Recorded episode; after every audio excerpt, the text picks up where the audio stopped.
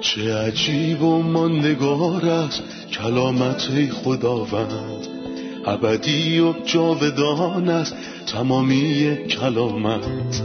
همچون نهری خروشانه بر قلب تشنه کلام تو برترین است تسلی قلب من. نوری بر پاهای من چراغ راه های من. کلام تو شفا بخشد درد و رنج و زخم من. نپویی این کلام ساکن شد در قلب من. تغییرم به آزادم ساد شبان نیکوی من. چه عجیب و نگار است کلامت خدا رد ابدی و جاودان است تمامی کلامت. سلام می کنم به تمامی شما شنوندگان عزیز در سراسر دنیا. امروزم با قسمتی دیگه از برنامه تمام کتاب در خدمتتون هستیم. همونطور که می‌دونین در این برنامه ما کل کتاب مقدس رو از پیدایش تا مکاشفه مطالعه می‌کنیم. در مطالعه امروزمون فصل سی و سه و سی و چهار خروج رو بررسی می‌کنیم. در قسمت قبل در فصل سی و دو گناه قوم رو مطالعه کردیم. زمانی که موسی دور از قوم روی کوه بود قوم یک گوساله ساختند و پرستشش کردند. امروز به طبعات این گناه بزرگ و نگرش خداوند می‌پردازیم. همینطور توبه قوم بعد از این گناه بزرگ رو بررسی می‌کنیم. اجازه بدین اول خوش آمد بگم به خادم خداوند برادر یوسف. سلام و خیلی خوش اومدین. سلام خواهر سنم متشکرم. برادر یوسف اگه اجازه بدین می‌خوام آیات پایانی فصل سی و دو رو بخونم. بفرمایید خواهر جان. روز بعد موسی به مردم گفت شما مرتکب گناهی عظیم شده اید. اما اکنون من نزد خداوند برمی آیم شاید بتوانم گناهتان را کفاره کنم. موسا دوباره به نزد خداوند رفت و عرض کرد این مردم گناه بزرگی مرتکب شدند. آنها خدایی از طلا برای خود درست کرده آن را پرستش نموده اند حالا از تو تقاضا می کنم گناه آنها را ببخشی. اما اگر حاضر نیستی که گناه آنها را ببخشی پس اسم مرا هم از دفتری که نوشته ای پاک کن. خداوند در جواب فرمود من نام کسانی را که بر ضد من گناه کردند از دفتر خود پاک می کنم حالا برو و قوم را به جایی که من به تو گفتم رهبری کن. به خاطر داشته باش که فرشته من تو را راهنمایی خواهد کرد. ولی موقع آن هم خواهد رسید که من قوم را به خاطر گناهی که کردند مجازات کنم. پس خداوند آن قوم را به خاطر اینکه هارون را مجبور کرده بودند که گوساله طلایی برای آنها بسازد به بیماری مبتلا نمود. لطفا درباره این آیات توضیح بدین. موسی مرد خداست. در اینجا دوباره به بالای کوه میره تا با خداوند ملاقات کنه. چرا؟ اون گفت شما مرتکب گناهی عظیم شدید. اما اکنون من نزد خداوند برمی شاید بتوانم گناهتان را کفاره کنم. موسا گناه و کوچیک و کم نشمرد. کاری که هارون انجام داد. اون گفت من طلایی که به هم دادن و تو آتیش انداختم و یه گوساله در اومد. معلومه که این موضوع حقیقت نداره. ولی موسا متفاوت بود. موسا بهشون گفت شما مرتکب گناهی عظیم شدید. اما اکنون من نزد خداوند برمی آیم شاید بتوانم گناهتان را کفاره کنم. و در حقیقت ما برعکس این کار رو در مسیح می بینیم مسیح شفاعت نمی‌کنه تا شاید بتونه کفاره بده بلکه شفاعت می‌کنه چون خودش کفاره است. در رساله اول یوحنا فصل دو میفرماید شفیعی نزد پدر داریم. او خود کفاره گناهان ماست. آیا موسی می‌تونه کفاره باشه؟ نه. حداقل به دو دلیل. دلیل اول اینکه اون یه مرد بزرگ ای بود ولی نمی‌تونیم بگیم که گناهی مرتکب نشده بود. پس به خاطر گناهانش شایسته کفاره شدن نبود. دلیل دوم جان موسی متعلق به خداست. پس چطور می‌تونه جانی که از آن خداست رو به خدا تقدیمش کنه؟ و به این دو دلیل موسی برای کفاره مناسب نیست. هیچ کس دیگه هم مناسب نیست.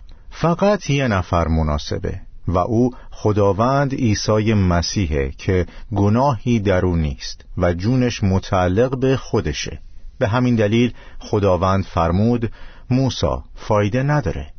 من نام کسانی را که بر ضد من گناه کردند از دفتر خود پاک می کنم موسا آماده بود تا زندگیشو به خاطر قوم قربانی کنه و پولس رسول هم آماده بود تا ابدیتشو برای قوم قربانی کنه.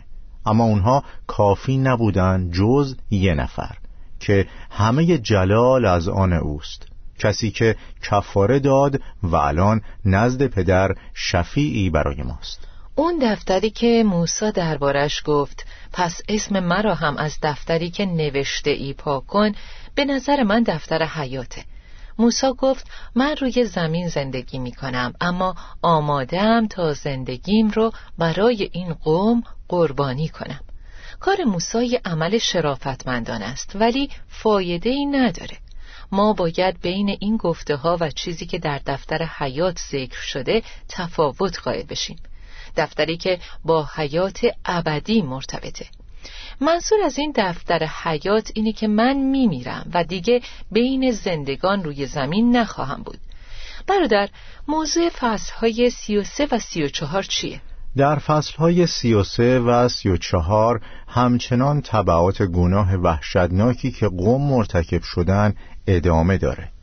خداوند از وعده خودش که اونا رو وارث سرزمین کنعان کنه بر نمیگرده. ولی آماده نبود تا با قوم بره چون اونها قومی گردنکش بودن و همینطور موسا رو می‌بینیم که در این دو فصل به خداوند اصرار می‌کنه تا با قوم بره و خداوند در جواب به او میفرماید من نمی‌تونم با شما بیام چون ممکنه نابودتون کنم. موسا میگه هیچ کس دیگه نمی‌تونه با ما بیاد. چون ما قوم خیلی بدی هستیم و هیچ کس دیگه غیر از تو با ما خوب نیست. و در حقیقت او مردیه که راه های خدا رو می‌دونه.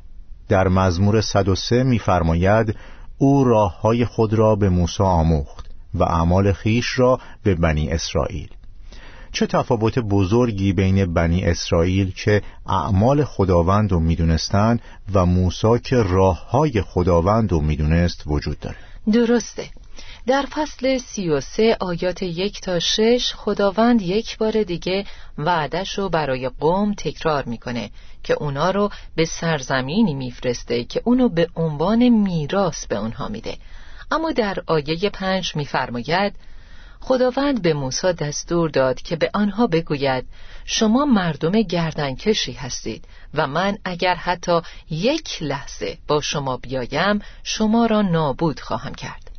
حال شما جواهرات خود را از خود دور کنید تا من تصمیم بگیرم با شما چه کار کنم. پس قوم اسرائیل بعد از اینکه کوه سینا هوریب را ترک کردند از جواهرات خود استفاده نکردند. معنی و اهمیت درآوردن زیورها چیه؟ در حقیقت وقتی کسی زیور می پوشیده به این منظور بوده که به خودش فخر می کرده و از خودش خوشنود بوده. اما درآوردن زیورها به معنی توبه و ناراحتی اونا بوده. طبعا برای کسی که توبه می‌کنه یه قدم دیگه هم وجود داره و اون پوشیدن پلاس یا همون گونی و نشستن در خاکستره. پس در اینجا قوم یه توبه واقعی نشون دادن. اونها به خاطر وضعیتشون ناراحت بودن. به خصوص به خاطر خبر بدی که شنیدن. من فرشته ای را میفرستم تا شما را راهنمایی کند. اما من خودم با شما نخواهم آمد. موسا اینو نپذیرفت. برای موسا مسئله سرزمین نبود و منظورش این بود که اگه خدا با ما نیاد بهتر بدنهای مرده ما در بیابون بیفته. او مردیه که امور خدا رو می‌فهمه. پس کنعان به خودی خود گنجینه بزرگی نیست. اما حضور تو با ما گنجینه بزرگه. در آیه های هفت تا یازده موسا خیمه رو برداشت و خارج از اردوگاه برپا کرد و اونو خیمه ملاقات نامید. و با خداوند از طریق این خیمه ارتباط برقرار کرد و با فرامین خداوند به سوی اردوگاه برگشت. فقط اینجا باید اینو توضیح بدم که این خیمه ملاقات اون خیمه ملاقات اصلی نیست. چون که موسی در اینجا با خداوند می‌خواست ملاقات کنه اسمشو خیمه ملاقات گذاشت. لطفا درباره این موارد توضیح بدین. در این بخش و بخش قبلی قدوسیت خداوند رو می‌بینیم. خدا قدوسه. در اشعیا سی و سه میفرماید گناهکاران در صهیون ترسانند و لرزه بر تن منافقان افتاده است. کیست از ما که بتواند در آتش سوزاننده منزل گزیند؟ و کیست از ما که بتواند در آتشگاه جاودانی ساکن شود؟ یعنی نزدیک شدن به خدا آسون نیست اما غیر ممکن هم نیست. برای نزدیک شدن به خدا فقط کفاری مسیح می‌تونه منو پوشش بده. چون چیز دیگه ای از نظر خدا کامل نیست. همین موضوع در اینجا هم برقراره. حضور خدا در میان قومش یه امتیاز بزرگه. اما قوم یه گوساله طلایی و تعظیم و پرستش کردن. و موسا مردی که فکر خداوند رو می‌دونست خیمه رو خارج اردوگاه برپا کرد. درسته. دوباره تأکید می کنم که این خیمه خیمه ملاقات اصلی نیست چون خیمه ملاقات اصلی هنوز ساخته نشده بود. بلکه خیمه ای بود که در اون موسا با خدا ملاقات می کرد موسا خیمه رو به بیرون اردوگاه برد. اردوگاه خیلی بزرگ بوده یعنی حدود سه میلیون نفر اونجا ساکن بودن و مساحت اون حدود 25 کیلومتر یا بیشتر بوده. موسا به بیرون اردوگاه رفت. خیلی دور شد و خودشو جدا کرد چون درست نبود که در اردوگاهی که گوساله طلایی پرسته شده بود با خداوند ملاقات کنه. و هر کسی که می‌خواست با خدا ملاقات کنه یا از خدا چیزی بخواد پیش موسا می‌رفت خارج از اردوگاه. اینجا موسا قدوسیت و حق خدا رو حفظ می‌کنه. او فیض و می‌شناسه. ما هم باید متوجه قدوسیت خدا باشیم. تنها او قدوسه. در فصل سی و سه آیه دوم خداوند در جواب به موسی میفرماید من فرشته ای را میفرستم تا شما را راهنمایی کند. و در آیه دوازده میگه موسی به خداوند عرض کرد این درست است که تو به من فرموده ای که این قوم را به آن سرزمین رهبری کنم. اما به من نگفته ای که چه کسی را با من خواهی فرستاد. فرشته چه کسیه و چرا موسی این سوالو می‌پرسه؟ خب من فکر می‌کنم که یه فرشته با شکل نامشخص برای موسی خوب نیست. موسی مردیه که خداوند در بوته بر او ظاهر شد و به او فرمود اکنون بیا تا تو را بفرستم تا قوم را بیرون آوری. کسی که در سرود عظیم خروج پانزده سرایید قومی را که رهانیدی در محبت خیش هدایت نمودی. ایشان را به نیروی خود به مسکن مقدس خیش رهنمون شدی. ایشان را داخل ساخته بر کوه میراث خود قرص خواهی نمود. همانجا ای خداوند که تو آن را مسکن خود ساخته ای در قدسی که دستان تو بنیان نهاده است. در اینجا منظور موسی اینه که هیچ کس غیر از تو نمی‌تونه با ما سفر کنه. و این گفتگو در آیه های بعدی خیلی واضح تر میشه. در آیه پانزده میفرماید موسا در جواب عرض کرد چنانچه با ما نخواهی آمد ما را از این مکان بیرون نبر. اگر تو با ما نیایی از کجا معلوم خواهد شد که از من و قوم خود راضی هستی؟ پس موسی نمی‌خواست که یه فرشته راهو نشون بده. او کسی جز خدا رو نمی‌خواست. موسا خداوند و رفاقت خداوند رو می‌خواست و می‌خواست که خداوند رو بیشتر بشناسه.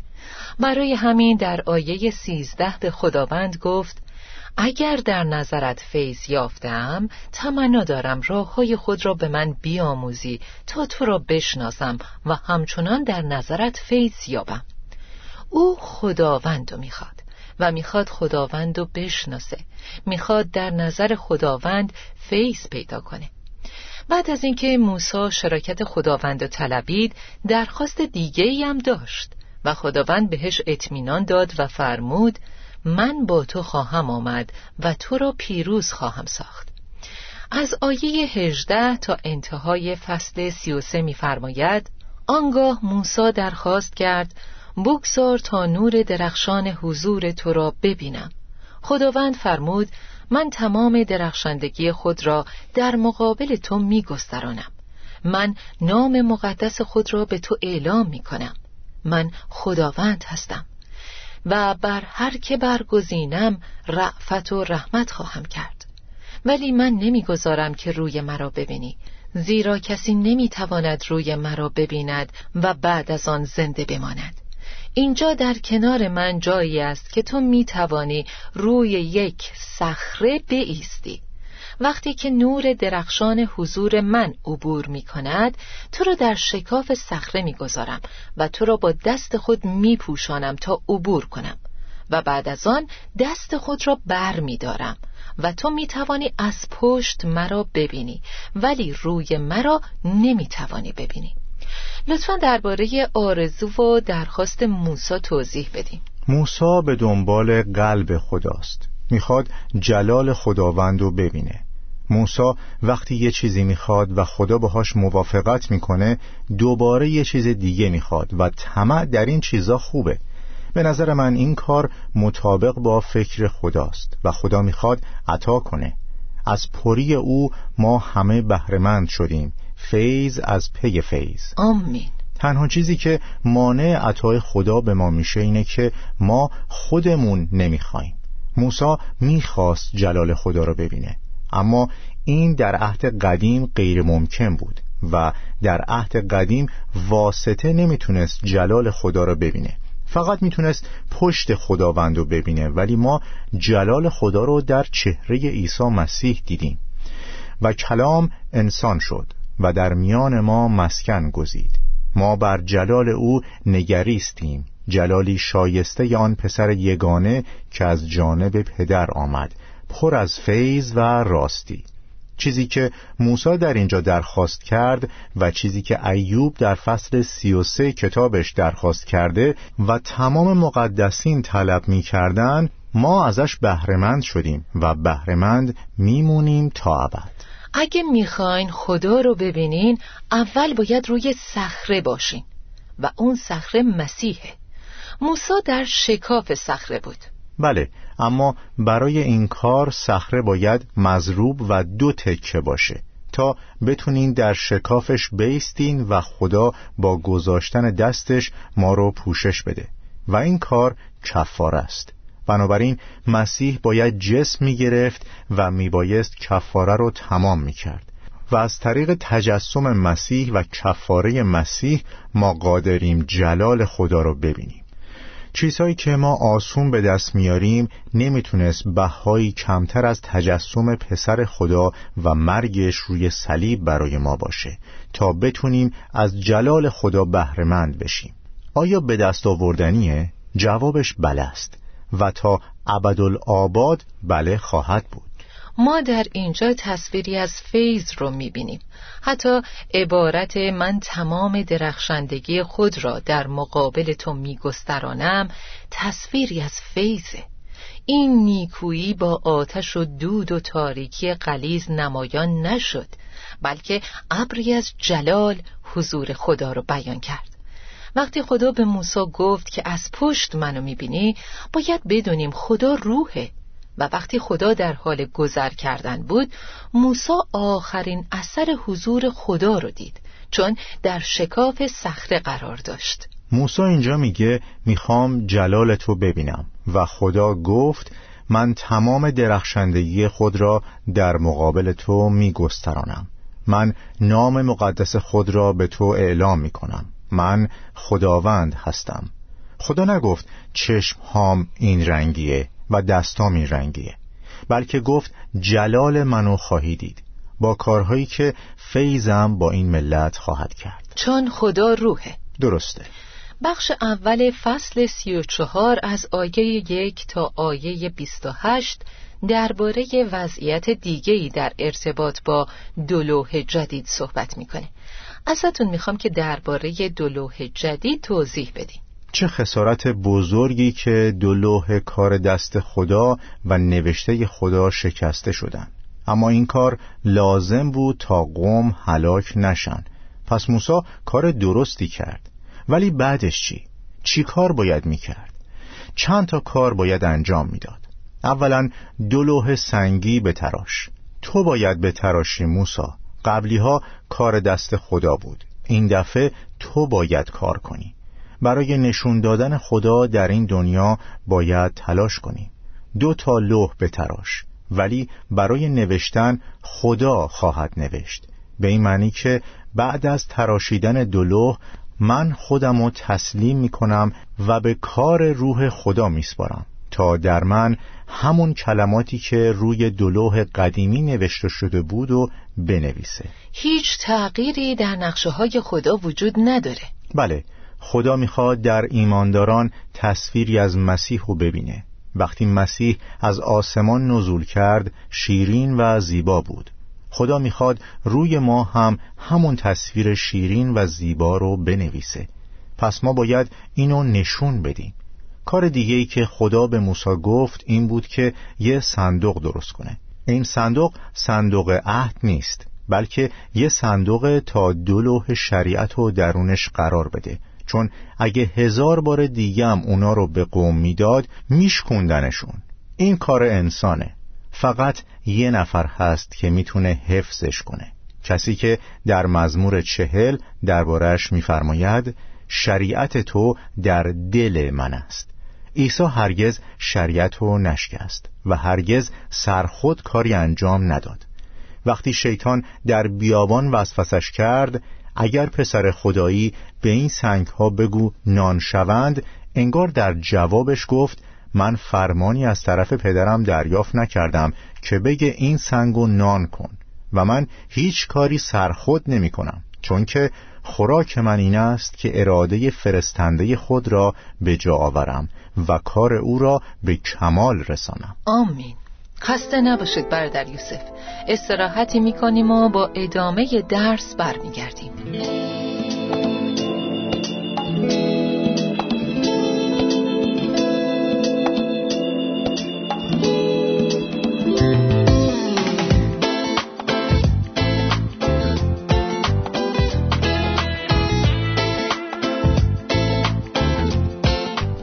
فصل سی و چهار از آیه هفت میفرماید مر هزاران نسل محبت پایدار خود را نگه میدارم و بخشاینده خطا و گناه هستم.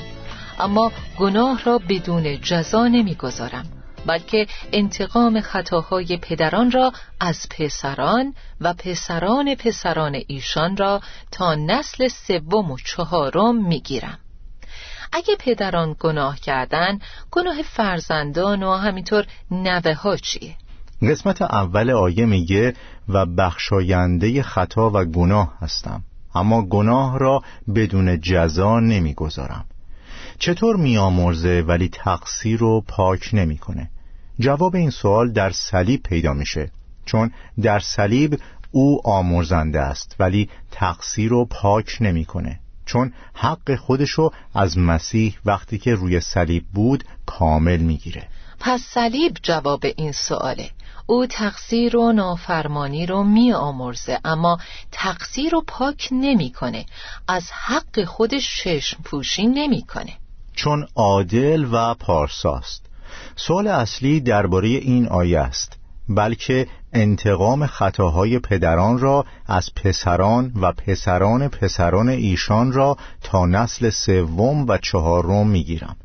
اگه به فصل بیست که دربارش حرف زدیم برگردیم و کلام خداوند رو در آیه پنج بخونیم میفرماید زیرا من یهوه خدای تو خدای قیورم که جزای تقصیرات پدران را به فرزندان و پشت سوم و چهارم آنان که مرا نفرت کنند میرسانم.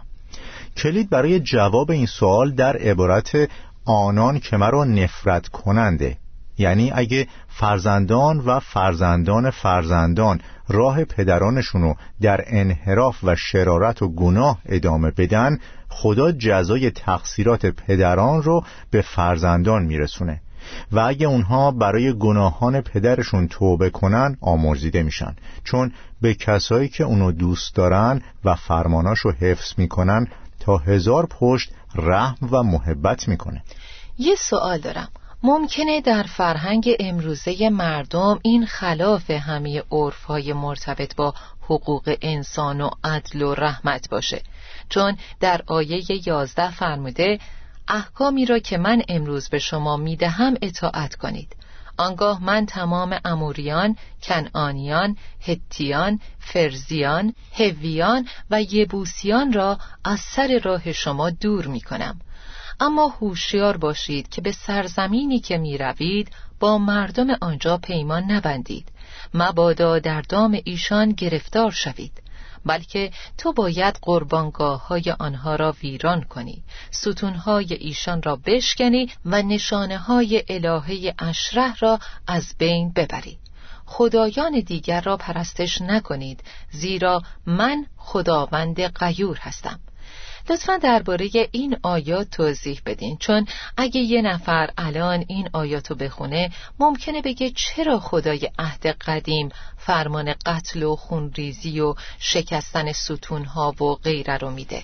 از بین رفتن اشرار نعمتی بزرگه. نابود شدن یه آدم شریر در جامعه باعث از بین رفتن رعب و وحشت میشه و مردم از این بابت خوشنود میشن. چون قانون و عدالت جاری میشه. دقیقا. نه به خاطر اینکه خدا خونخواه و خشونت و آسیب و دوست داره بلکه چون مردم شریر برای جامعه خطرناکن. دقیقا مثل دکتری میمونه که دستور قطع یکی از اعضای بدن رو میده چون برای بقیه بدن خطرناکه. اگه ولش کنه کل بدن رو نابود می‌کنه. با همین دیدگاه افرادی هستند که اگه رهاشون کنیم جامعه رو نابود می‌کنن. در مکاشفه یازده گفته شده و کسانی که زمین را به نابودی کشاندند نابود کردند. هلاک کردن اونها عدالته. خدا همین کار رو انجام میده و در عهد قدیم هم همین کار رو انجام داد. این افراد در نهایت شرارت و ناپاکی هستند. اما خداوند از شر این افراد شرور و پلید خلاص میشه و زمین رو هم خلاص می‌کنه. به نظر من این رحمته. وقتی مزمور 136 رو می‌خونید عبارت زیرا که محبت او جاودانه است 26 بار تکرار شده. در این مزمور می‌خونیم اوج شاه باشان را از بین برد چون محبت او جاودانه است و خیلی های دیگر هم از بین برد. بله. این از رحمت خداست که افراد شرور و پلید و نابود کنه. سرزمینی که قوم قرار بود واردش بشن از ابتدا مال اونا بود و اقوامی که در این سرزمین بودن اونو اشغال و قصب کرده بودن. اگه به پیدایش ده برگردیم می‌فهمیم که مکان این اقوام سرزمین کنعان نبوده. اما اونا به سرزمین کنعان نصیب خداوند و قوم خداوند دست درازی کردند و با پرستی و ناپاکی اخلاقی سرزمین بی حرمت کردند. پس لازم بود که خداوند سرزمینی که می‌خواد به قومش بده رو پاک کنه که هشداری باشه براشون تا همون گناهان افراد سابق و مرتکب نشن. متاسفانه قوم خدا به هشدار توجه نکردند و مردود شدند. بر سر اونا هم بلاهایی اومد چون خدا جانبداری نمی‌کنه. درسته آیات 29 تا انتهای فصل درباره موسی روی کوهه که پوست صورتش در حضور خدا میدرخشه در این چی می‌بینین؟ یه تفسیر هست که میگه یک قلب شکسته و یک صورت نورانی قلب شکسته قلب موساست. شخصی مثل موسا نمی‌تونه کاری که قوم مرتکب شد و به راحتی فراموشش کنه. دفعه قبل وقتی پایین اومد از نشستن در مقابل خدا صورتش مطمئنا مشکل دار بود. چهل روزو با خداوند بود اما از خداوند شنید قوم تو فساد کردند. آنها به همین زودی از راهی که به دیشان امر فرمودم انحراف ورزیده. بعد در اینجا چهل روز چیزی نخورده و به شدت خسته بوده و نمی‌تونسته بیسته. ولی صورتش به نحوی میدرخشید که بنی اسرائیل نمی‌تونستن به صورتش نگاه کنن. دوست دارم بین سه آیه و صورتی که میدرخشه رابطه ایجاد کنم.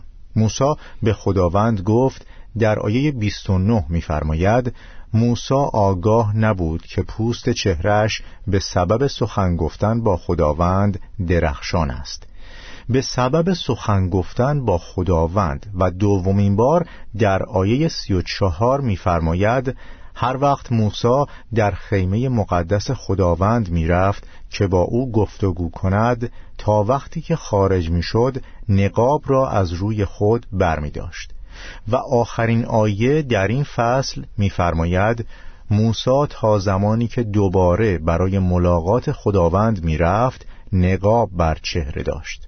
به همین دلیل به موسی عنوان زیبای دوست خدا نسبت داده شده و خداوند میفرماید من با موسی رو در رو سخن می‌گویم چنانکه کسی با دوست خود و وقتی کسی این نوع صمیمیت رو با خداوند داره و به راحتی با او صحبت می‌کنه پوست صورتش مطمئنا میدرخشه. و اگه سعی کنیم به سادگی و با ایمان با خداوند صحبت کنیم مطمئنا صورتمون میدرخشه. درسته. ممنونم برادر. به انتهای این قسمت رسیدیم. با عزیزان همراه مرور می کنیم که از قسمت امروز چی یاد گرفتیم؟ موسا بالای کوه رفت تا شاید بتونه برای قوم کفاره کنه. اما دو شرط خیلی مهم در اون وجود نداشت. اول کسی که کفاره میده باید بدون گناه باشه و همینطور جونش باید متعلق به خودش باشه. اما مسیح قادر بود برای ما کفاره بده چون واجد این دو شرط بود. پس او کفاره برای ما شد. مردم دوست دارن فقط به دست بیارن اما خداوند متفاوته. خداوند دوست داره بده. برای او دادن از گرفتن شادیاورتره و وقتی میده سخاوتمندانه و بدون منت میده. دوستان موسی از خداوند خواست که جلالش رو ببینه. یه خواسته ارزشمند برای قلب خداوند و این میلی صادقانه در قلب موسی بود. دوست دارم به شما شنونده عزیز بگم که جلال خدا فقط زمانی آشکار میشه که مسیح رو به عنوان خداوند و نجات دهنده بپذیرین تا برنامه بعد و درسی جدید خدا نگهدارتون. چه عجیب و ماندگار است کلامت خداوند. ابدی و جاودان است تمامی کلامت. همچون نهری خروشانم بر قلب تشنه کلام تو برترین است تسلی قلب من. نوری بر پاهای من چراغ راه های من. کلام تو شفا بخشد درد و رنج و زخم من. نپوری این کلام ساکن شد در قلب من. تغییرم به آزادم ساد شبان نیکوی من. چه عجیب و ماندگارت کلامت خداوند ابدی و جاودانت تمامی کلامت